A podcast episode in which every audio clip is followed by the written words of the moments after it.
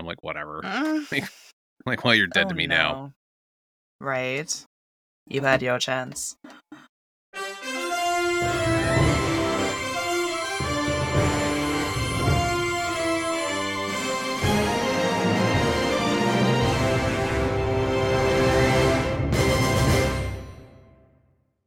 Hello!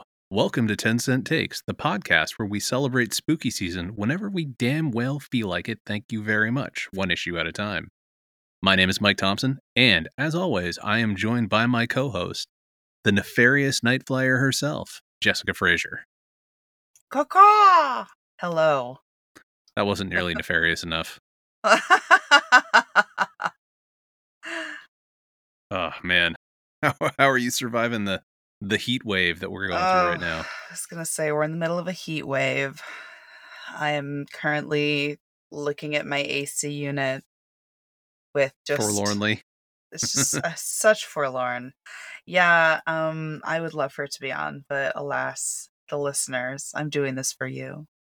Yeah, for those who are not aware, California is currently in the midst of a record-breaking heat wave, where apparently it was, I think, up to 120 degrees somewhere over in like the East Bay today, I think. I don't know. It was 109 at my house today. I went to the city yesterday, which that's, you know, historically very cool, but it was still really hot. It's just gross. Yeah, I was out at Chrissy Field on Sunday, and it was terrible. It was this like crush of people without masks.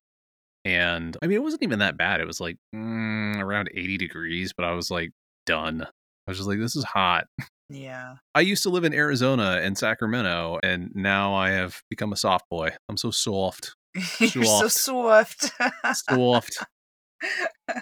Like I had to take Iggy for a walk at 8 a.m. this morning, and it was 80 degrees, and I was like, this is gross. I hate it. My dog can go in the yard if he wants to go in the yard. He's not getting a walk. Like...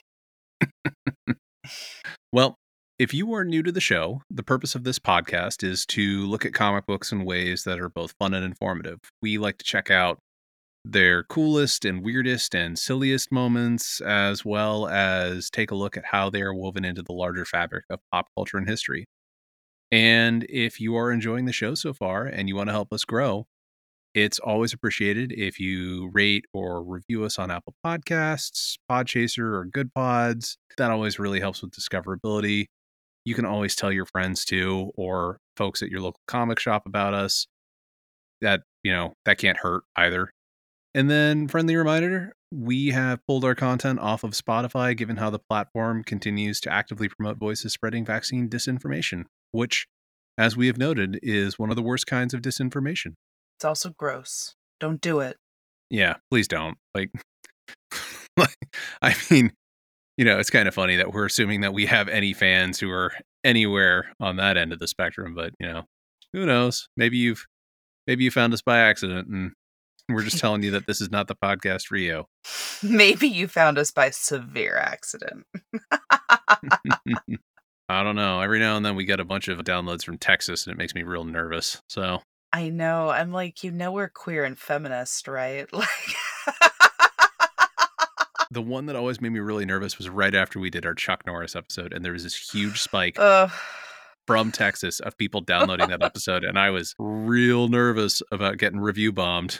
I was like, yeah, what's this gonna look like? I was like, sorry, I shit all over Senpai there, but anyway, today we are looking at Bats, Cats, and Cadillacs, a short-lived dark fantasy comedy series from the early 1990s.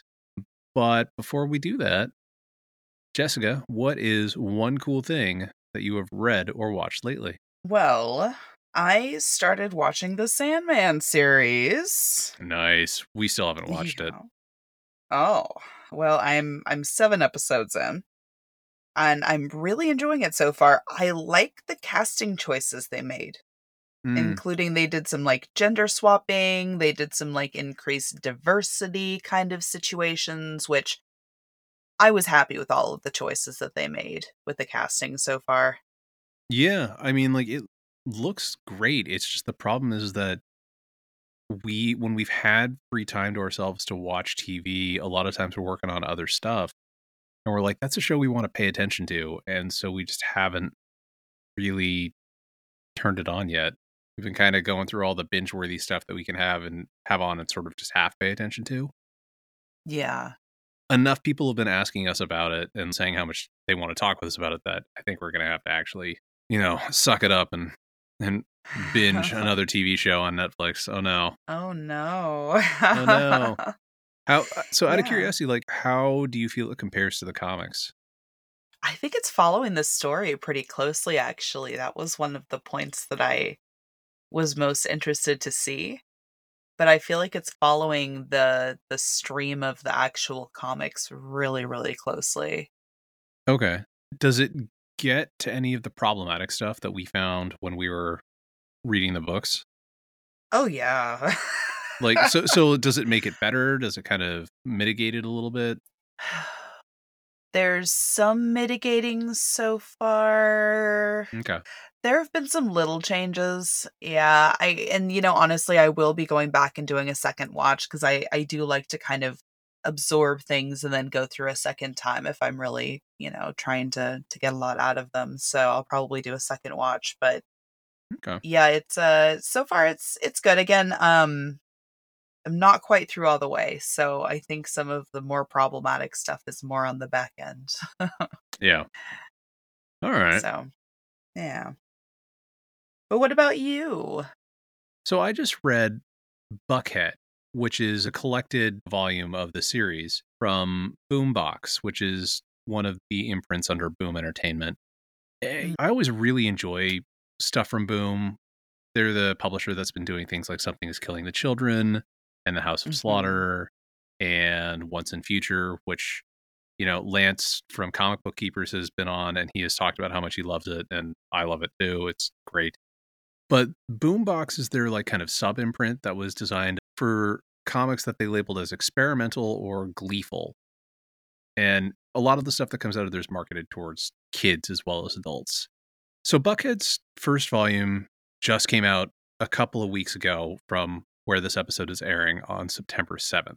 And it's written by Shobo Coker, illustrated by George Cambadice, and lettered by Jim Campbell. And the comic is this Afrofuturist series about an African immigrant family that's relocated to this small town in America called Buckhead. And basically, the main character is this kid named Toba who starts noticing all these weird, mysterious things around the town. Like, there's this spooky house on the way to his school that other people can't see. And a lot of the town's inhabitants have these weird circuitry patterns on their necks. But then they have this bizarre explanation, like, you know, they're birthmarks, but they're clearly not. And all of these mysteries seem to keep coming back to Toba's family, particularly the work that his dad was doing before he recently vanished without a trace.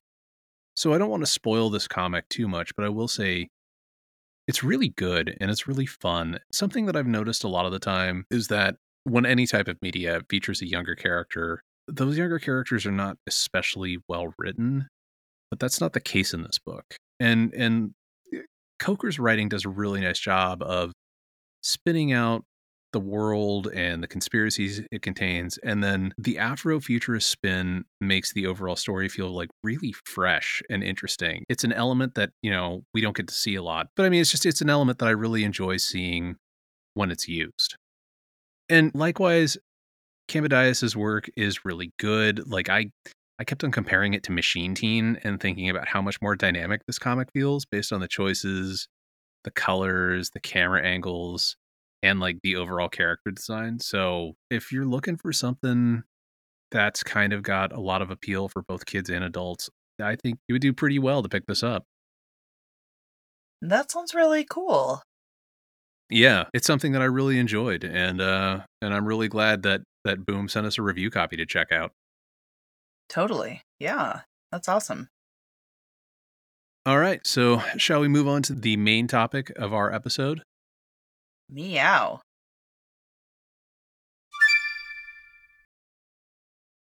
Okay. Bats, Cats, and Cadillacs is a 2-issue series that was published in late 1990 by Now Comics. And you have to understand that it's now in all caps. So I just had to to make sure I, got that across. But I emphasize the all caps.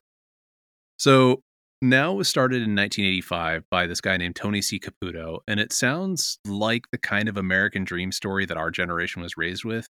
Basically, it started out as a one-man company, and then 4 years later, it had almost 100 people working for it. Wikipedia notes that this is both full-time and freelance, so I'm not sure how many full-time employees they actually had, but that's a substantial workforce. They also published almost 1,000 comics during the imprint's lifetime. So Now Comics primarily produced licensed books, but they were pretty big brands for the era. They published the first comics based on properties like Terminator, Ghostbusters, specifically the Real Ghostbusters cartoon, and what looks like the first ongoing Green Hornet series. There were a couple of other comics with the Green Hornet, but this looks like it was the first dedicated series that had more than 3 or 4 issues.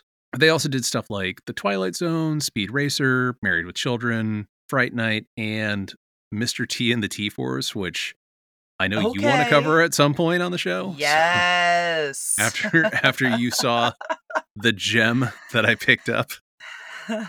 Oh, I'm so excited. Yeah, so if you don't know what we're talking about, I came across a special variant cover of Mr. T and the T-Force that's comes in its own vinyl folder, and it's got a 24-karat gold embossed trading card along with a gold edition of the comic book that is signed by Mr. T. It's amazing.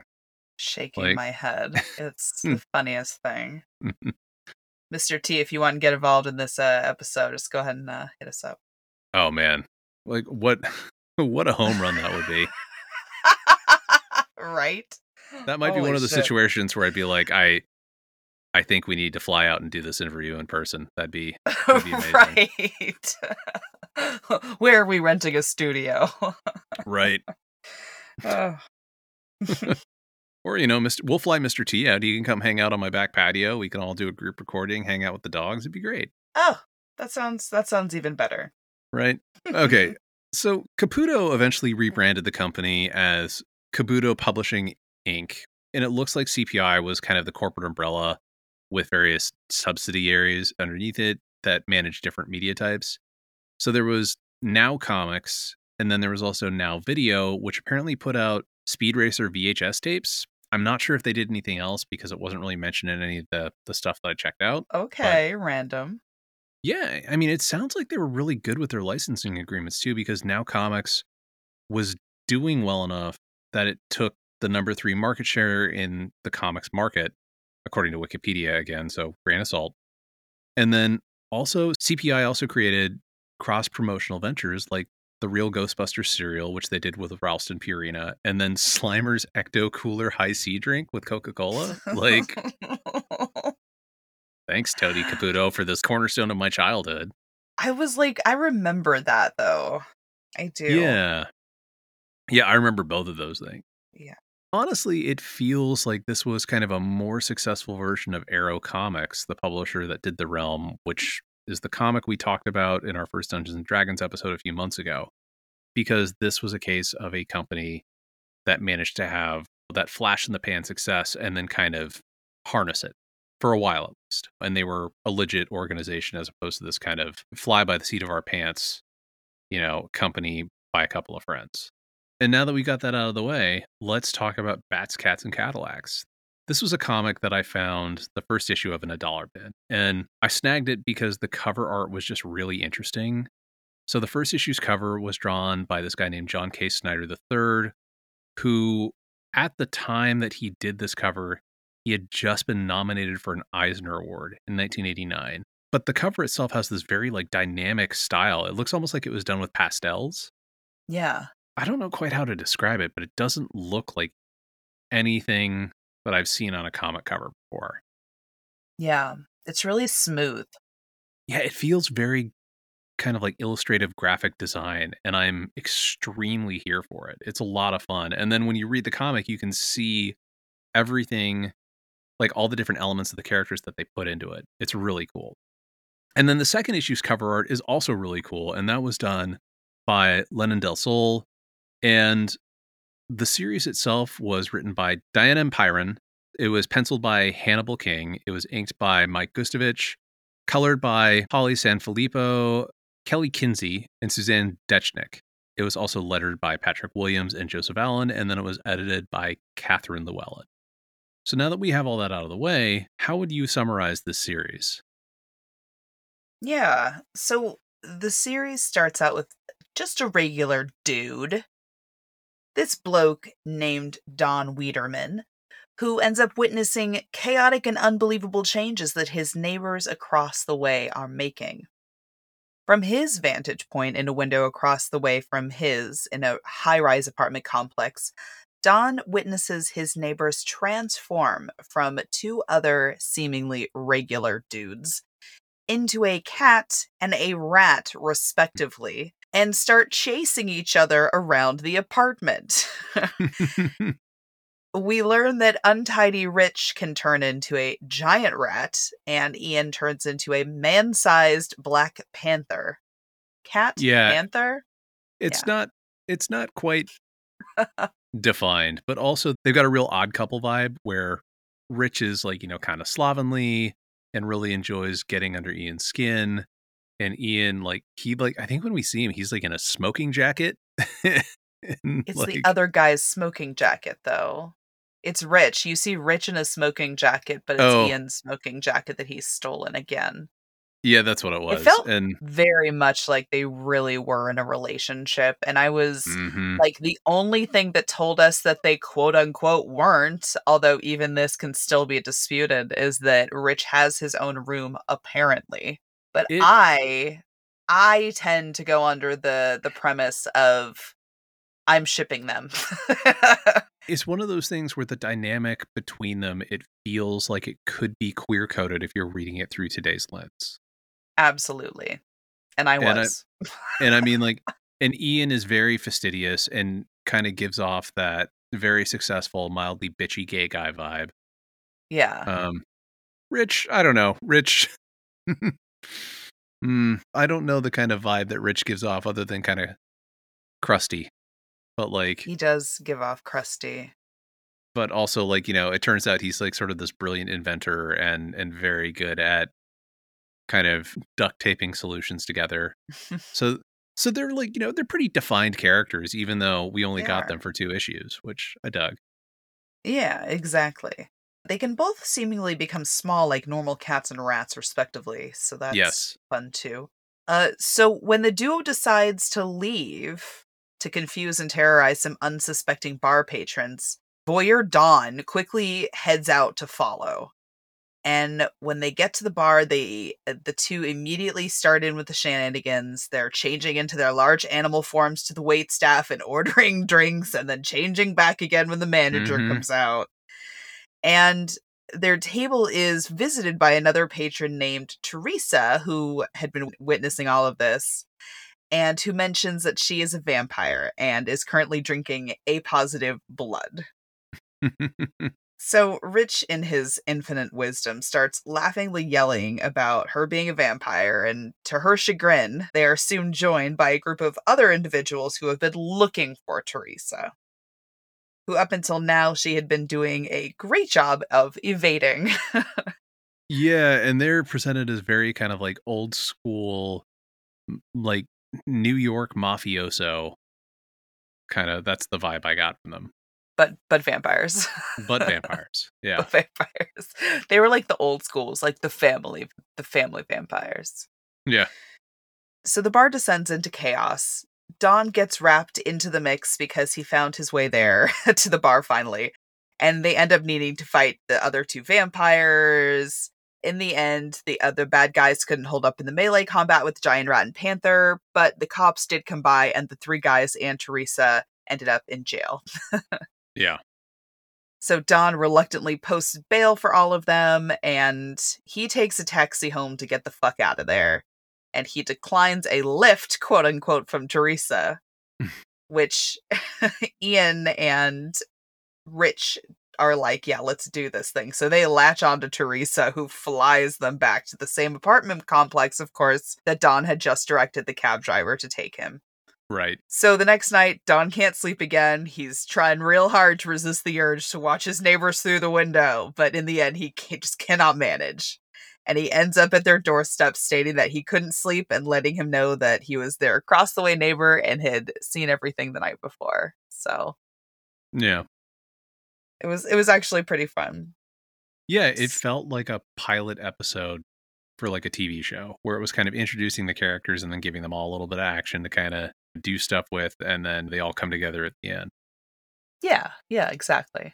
So the second one, we didn't need as much lead up because we already had all the character introductions. This one involves a group of rowdy leprechauns intent on causing chaos and destruction, which seems to be the name of the game in this series. Dawn is there on a date at this bar that the leprechauns decide to come into. And his date's not really going all that well, it seems. Oh, it's brutal. Again, it's so painful to watch. Don himself seems like a bit of a glory days himbo, and he's not really making a huge impact on his date from what we can see. Yeah, he's literally trying to tell her his football glory day stories, and she has no interest. And also, I really enjoy how, like, apparently Don just spends a lot of time at bars, like, based on these two comics. So, yeah, exactly. He seems like your basic dude. So Don gets a sense of what's happening, and he flees the scene with the rest of the bar patrons, leaving only the group of raucous leprechauns. And he goes and he tells his paranormal neighbors about their ordeal, and Teresa also seems to be staying at the apartment at this point, or at least visiting. So they all go down to the bar to, clean it up, I guess, after slinging the M slur. And if you're not following what the M slur is, it starts with an M and it rhymes with Gidget. So, and I refuse to give that word any airtime. But it's all over. It's in the entire thing many, many, many times. Many times. Yeah, the 80s and 90s were a different time. It was not great. It was not great, folks. So, yeah, that was a good time. Yeah, so the leprechauns get the M slur slung at them a bunch of times, and then they set out to try to teach the group a lesson, because obviously they were very offended by that. Honestly, yeah, absolutely. I understand. I mean, that. I kind of don't blame them. I do not blame them. I do. I mean, they were causing trouble. That's also not the way to, like, diffuse the situation, to try, like, start throwing slurs at them. No, that's not the way. Right. Well, I mean, de-escalation was not something they really taught back then. It's not taught now. The leprechauns try to teach the group a lesson. A drink-off is suggested by Rich, and they somehow win the drinking game. I'm not really sure how they do that. They don't really show us. It just says sometime later, and it shows the leprechauns basically all passed out. Yeah, so I don't know if it was... Yeah, I'm not entirely sure. Was it because the leprechauns had, like... a head start? Unclear. Good, I'm glad you didn't know either, because I could not figure it out. Yeah, no, I'm like, also, I don't know, I feel like the leprechauns would be able to just mop the floor with you, but all right, whatever.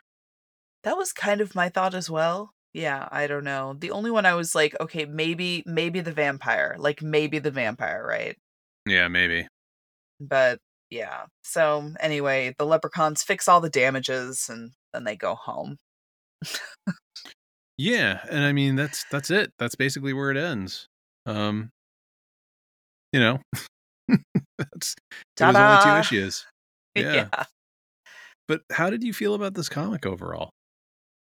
I mean, it was fun. It had this very lighthearted quality to it. You didn't feel like you could take it too seriously, which just kind of made it easier to just jive with the characters doing all of these wacky things in public with very little consequence. Mm-hmm. Like, if we were actually in a big city where there were people who could transform into animals and, like, be seen from at least one window, like, if you could see from one window, you can see from a bunch of windows. Like, right. That's how windows work. There would be way more of a thing made out of it, especially because it seems like their regular thing is going out and scaring people in this way. Yeah. I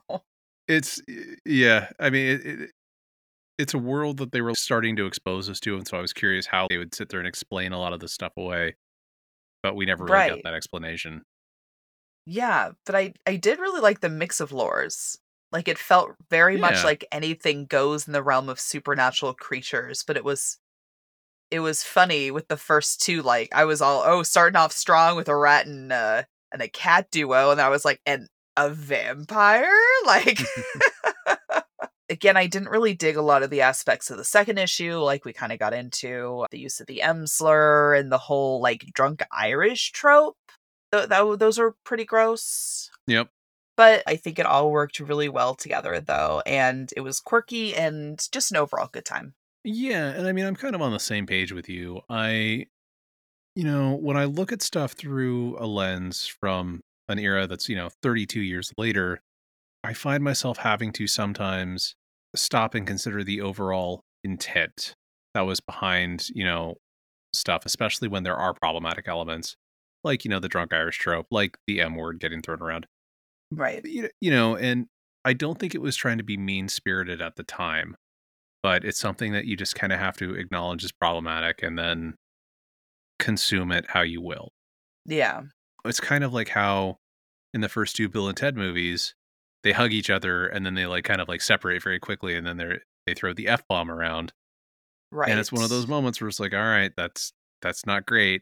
But at the same time, like, am I going to let that ruin what is otherwise one of my favorite movies? And it's like, okay, right. Just, yeah. Yeah. So for me, it's like acknowledging, yeah, that's a problem, but I'm aware of that problem. And if, say, I was watching it with one of my kids, I would sit there and acknowledge that and be like, that's not cool. And we have to note that, but then go from there. Yeah, that makes sense. But yeah, like I said, these two issues, they feel like a TV show. And I don't mean that in like a disparaging way. Each one of them do a nice job at building out this weird kind of dark fantasy world and introducing us to it through Don's interactions with his new neighbors. And I like how they use Don as sort of an audience surrogate. And I mean, it generally feels pretty funny. There are all these cute little moments, like in the first issue, when everyone's in the holding cell and Teresa's hanging upside down like a bat would, while everyone else is just kind of lounging in the cell. Yeah. Or there's that moment in the second issue where Teresa has moved in with Ian and Rich, and she yells at them for fighting because they're interrupting her meal, and she's like holding this dude who's just groaning incoherently. Or the little asides about how they just get rid of bodies now by having a modified garbage disposal, so it dumps directly into the sewer via special chute after they, I guess, trash compact a body. I was like, all right, that's kind of so great. Ridiculous, right? Yeah, like the overall vibe is that it's this silly, charming series that relies on the trope of a supernatural world lurking behind the one that we know. But, it actually feels kind of ahead of its time, too, because a lot of the urban fantasy that we know from television that used the same narrative device didn't really start airing until the late 1990s. Yeah. So we only got two issues, but would you have kept reading this book, like, if there were more?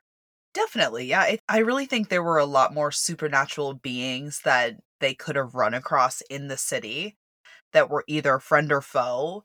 And it would have been interesting to see where they went with other monsters hiding in plain sight.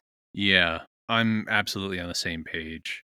I was just strangely charmed by that first issue, and I feel really fond of the series overall now. It feels like it could have been something really special, something really unique, and something really fun during this era that was leaning really hard into like gritty, extreme with a capital X narratives. Totally. But yeah, what did you think about the art? I enjoyed it. I liked how late 80s, early 90s it was, with everybody in fun colored suits and motorcycle jackets and the patterned ties.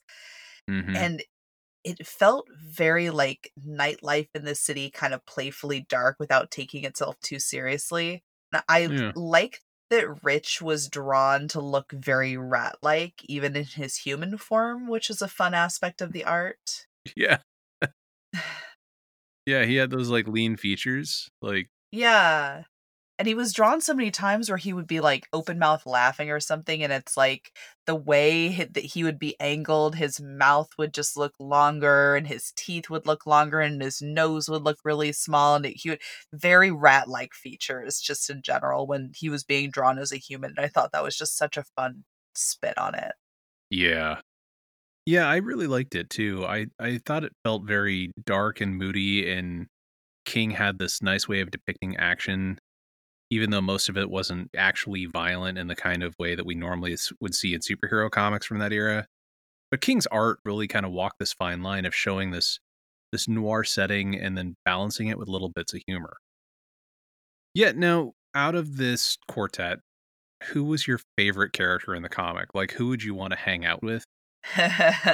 Hanging out would be the respective term here, because I would like to hang out with Teresa.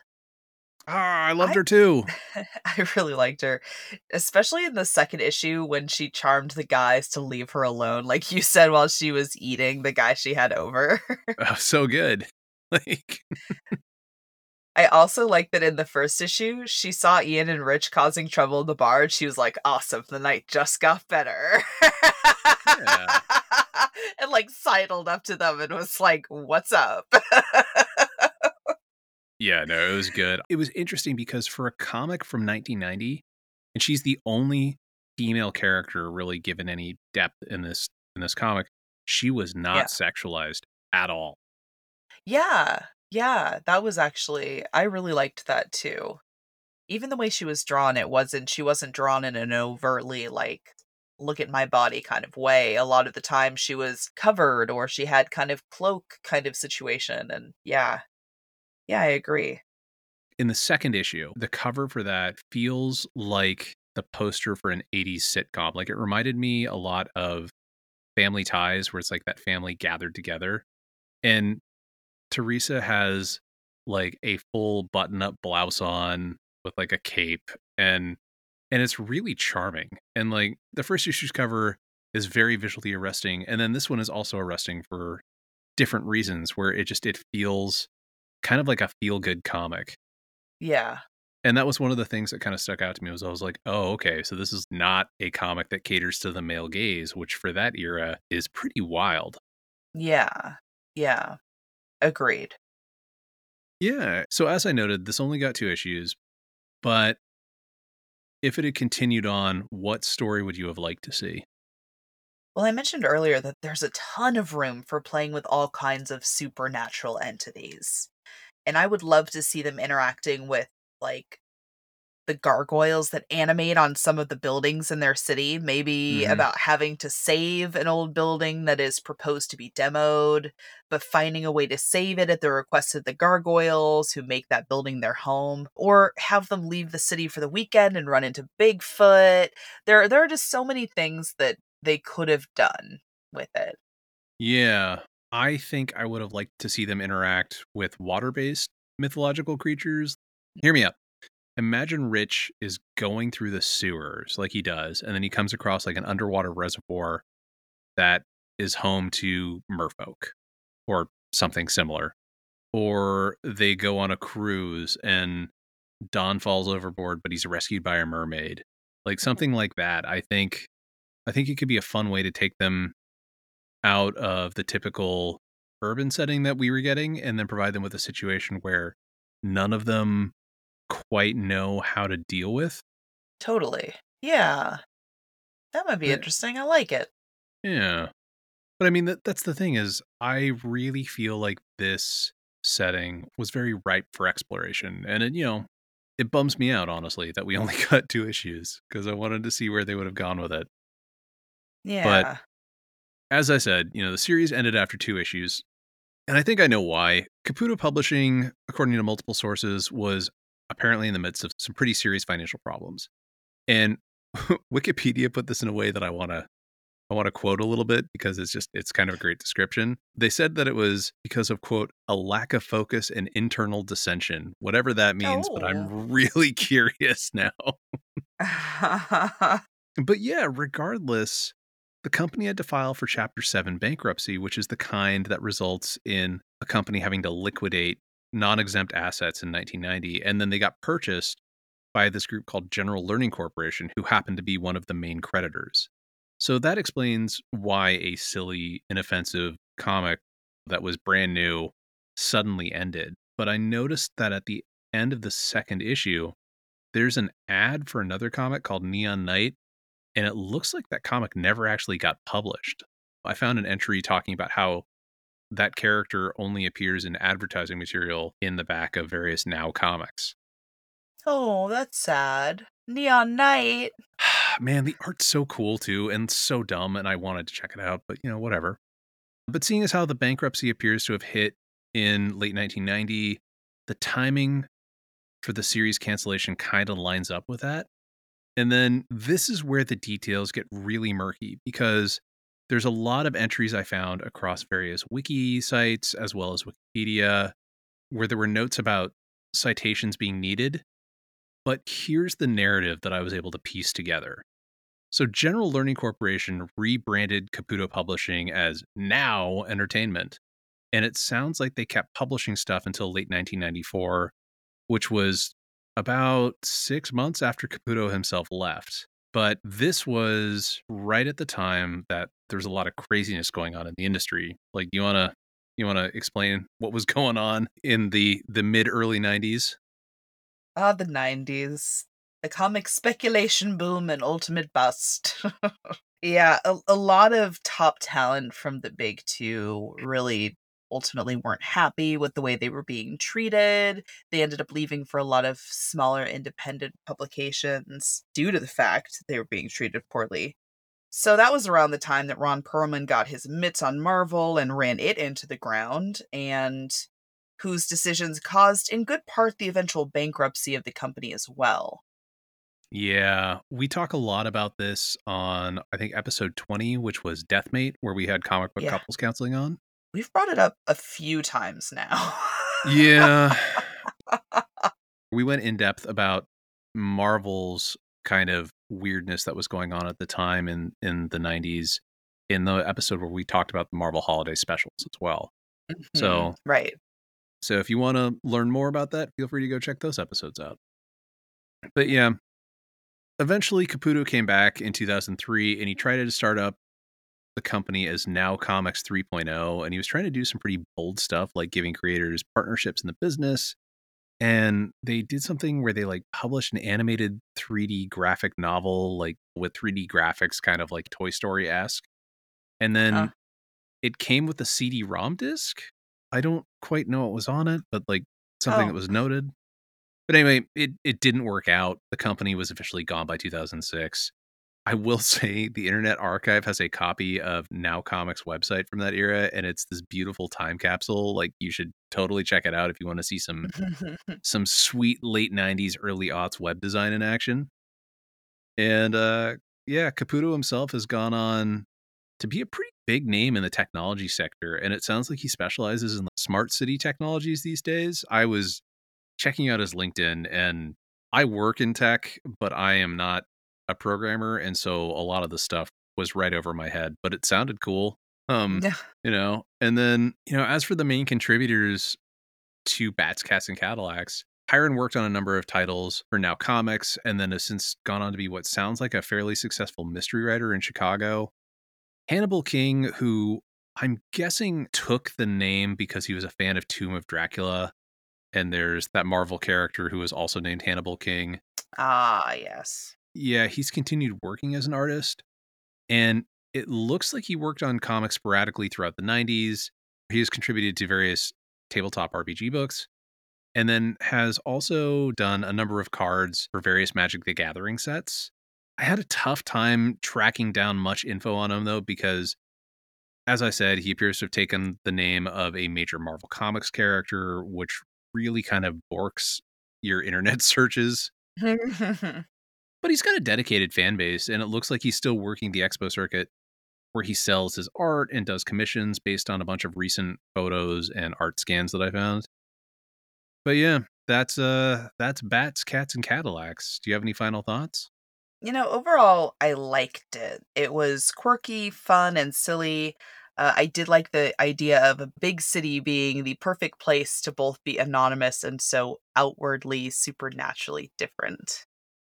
Yeah, it was one of the most pleasant surprises that I've come across on the dollar bins recently. And it felt like something that was more deserving of a full deep dive rather than one of our dollar bin discovery episodes. So thank you for coming on this journey with me. Oh, it was fun. Yeah, I'm glad we found a good one. Sometimes you just never know. You never know what you're going to get. Ooh, I found some doozies lately. All right, so what do you say we get out of here, right, meow? Oh, let's go.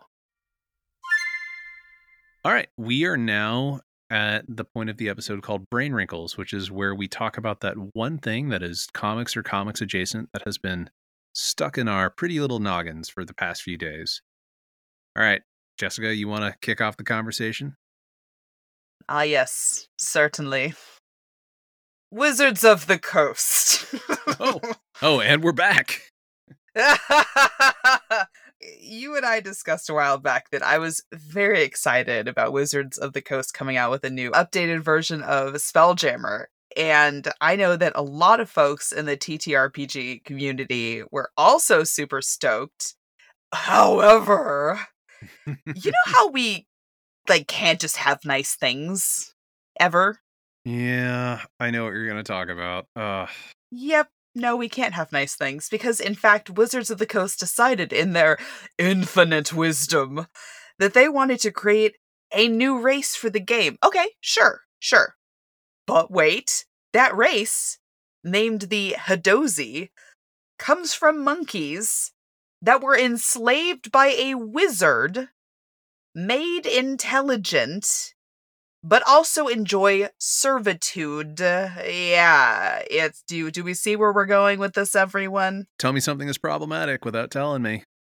Oh God, there's a lot to unpack. And there was pretty significant outcry from the community, and so much so that Wizards of the Coast has pulled the race from the update and has issued an apology, which I do appreciate that they responded, but I also really wonder if they have any people of color on their staff at all. And if so, do they actually feel comfortable bringing up aspects of updates or the game in general that may be problematic or insensitive to certain groups? I'm sure that they have people of color on their staff. I don't know what the percentage is, though. It seems like something where it's like, even without a consultation with, or checking this with people of color, you would have a gut reaction of, I don't know, this seems problematic. Right. I don't know, but they don't pay me the big bucks, so. Mm. Same. Yeah, so they've pulled it from the digital release, right? I think they've pulled it from the digital release, but it's still in existence in the physical books. But exactly. No, for the most part, people seem to be pretty cool with that, with the steps that they're taking to correct it and with their apology. Yeah. I don't know. At least they did the right thing after the fact. I don't know. Right. Exactly. Yeah. So, any hoodle, what about you? I have been thinking about NFTs because apparently I hate myself. I don't know. What? I mean, so NFTs and video games are a topic that I'm pretty familiar with, seeing as how I spent the better part of 20 years working in games in various ways and, still pay attention to the industry. There have been a lot of stories coming out about NFTs in the game space, getting canceled after furious backlash from fans or crazy huge robberies taking place on various platforms or NFT game developers just shutting down. But there have been a couple of cases that have kind of slammed the topic into my head and made me think about how they are affecting comics and fandoms at large. So one of those is Valiant Comics and the other is Funko. In the case of Valiant, they got acquired by this sort of shady sounding entertainment company called DMG. And since the acquisition in 2018, Valiant's been putting out comics at a reduced rate. And then they pivoted hard into NFTs at the beginning of this year, I think. And some people bought into the NFT program, which, okay, I don't quite understand how NFTs work. And I've been reading about them for the better part of 2 years now. But sorry if I get this wrong, crypto bros, don't judge me too harshly. It was something about how you had to buy a pass and then you get limited edition NFTs of Valiant characters. And apparently it was all a scam. And the people on the Valiant NFT Discord were claiming that Valiant and DMG committed what's called a rug pull, which is apparently like a pretty serious NFT fraud. Basically, a developer lures in investors and then never even tries to deliver on the promised goods. So there's that. Since then, there have been a number of layoffs at Valiant, and they're not even sure if like the series that were announced that they had actually enlisted some pretty top tier talent for are gonna make it to market. I don't know. We'll see. Damn. Like, yeah, it kind of bums me up because Liam Sharp, who's one of my favorite artists, was going to be doing Exo Manowar. I was legit stoked about that. Like, ready to add a Valiant book to my pull list for the first time in 30 years. So there's been that. And then Funko's been doing NFTs that you have to buy a digital card pack of and then hope you get cards of the figures that you want and then redeem them somehow. I don't know. Again, like, I don't like that.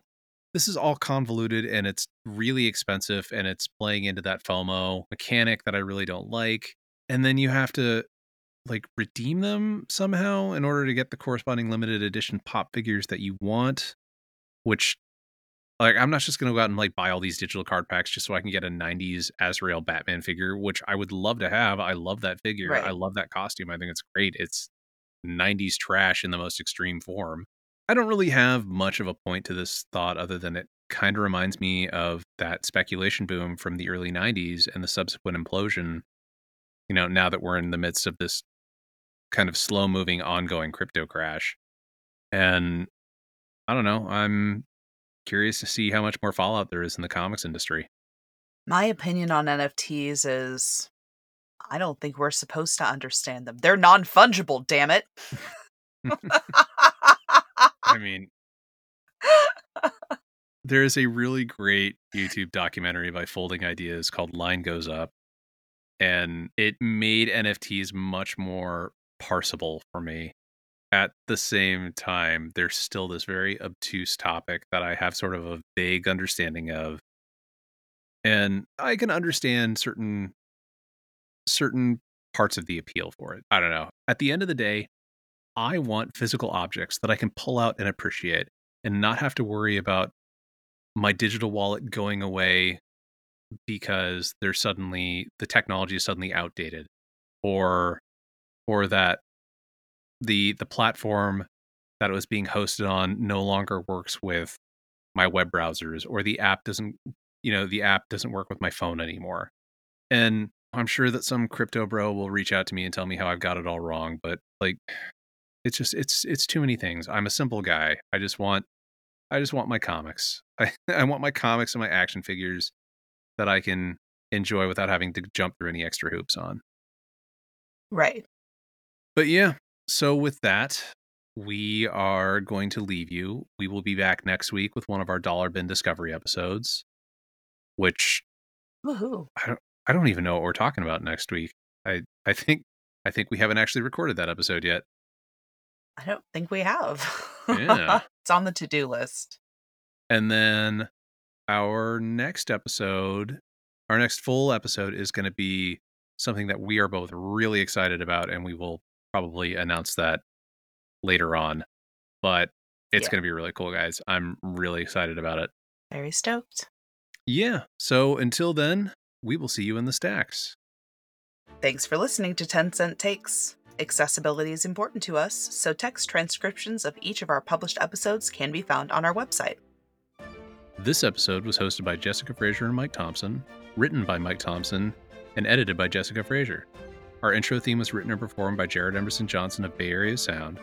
Our credits and transition music is Pursuit of Life by Evan McDonald and was purchased with a standard license from Premium Beat. Our banner graphics were designed by Sarah Frank, who you can find at lookmomdraws.com. If you'd like to get in touch with us, ask us questions, or tell us about how we got something wrong, please head over to 10centtakes.com or shoot an email to 10centtakes@gmail.com. You can also find us on Twitter. The official podcast account is 10centtakes, all one word. Jessica is Jessica Witha, and Jessica spelled with a K, and Mike is Van Sau, Vansau. If you'd like to support us, be sure to download, rate, and review wherever you listen. Stay safe out there. And support your local comic shop.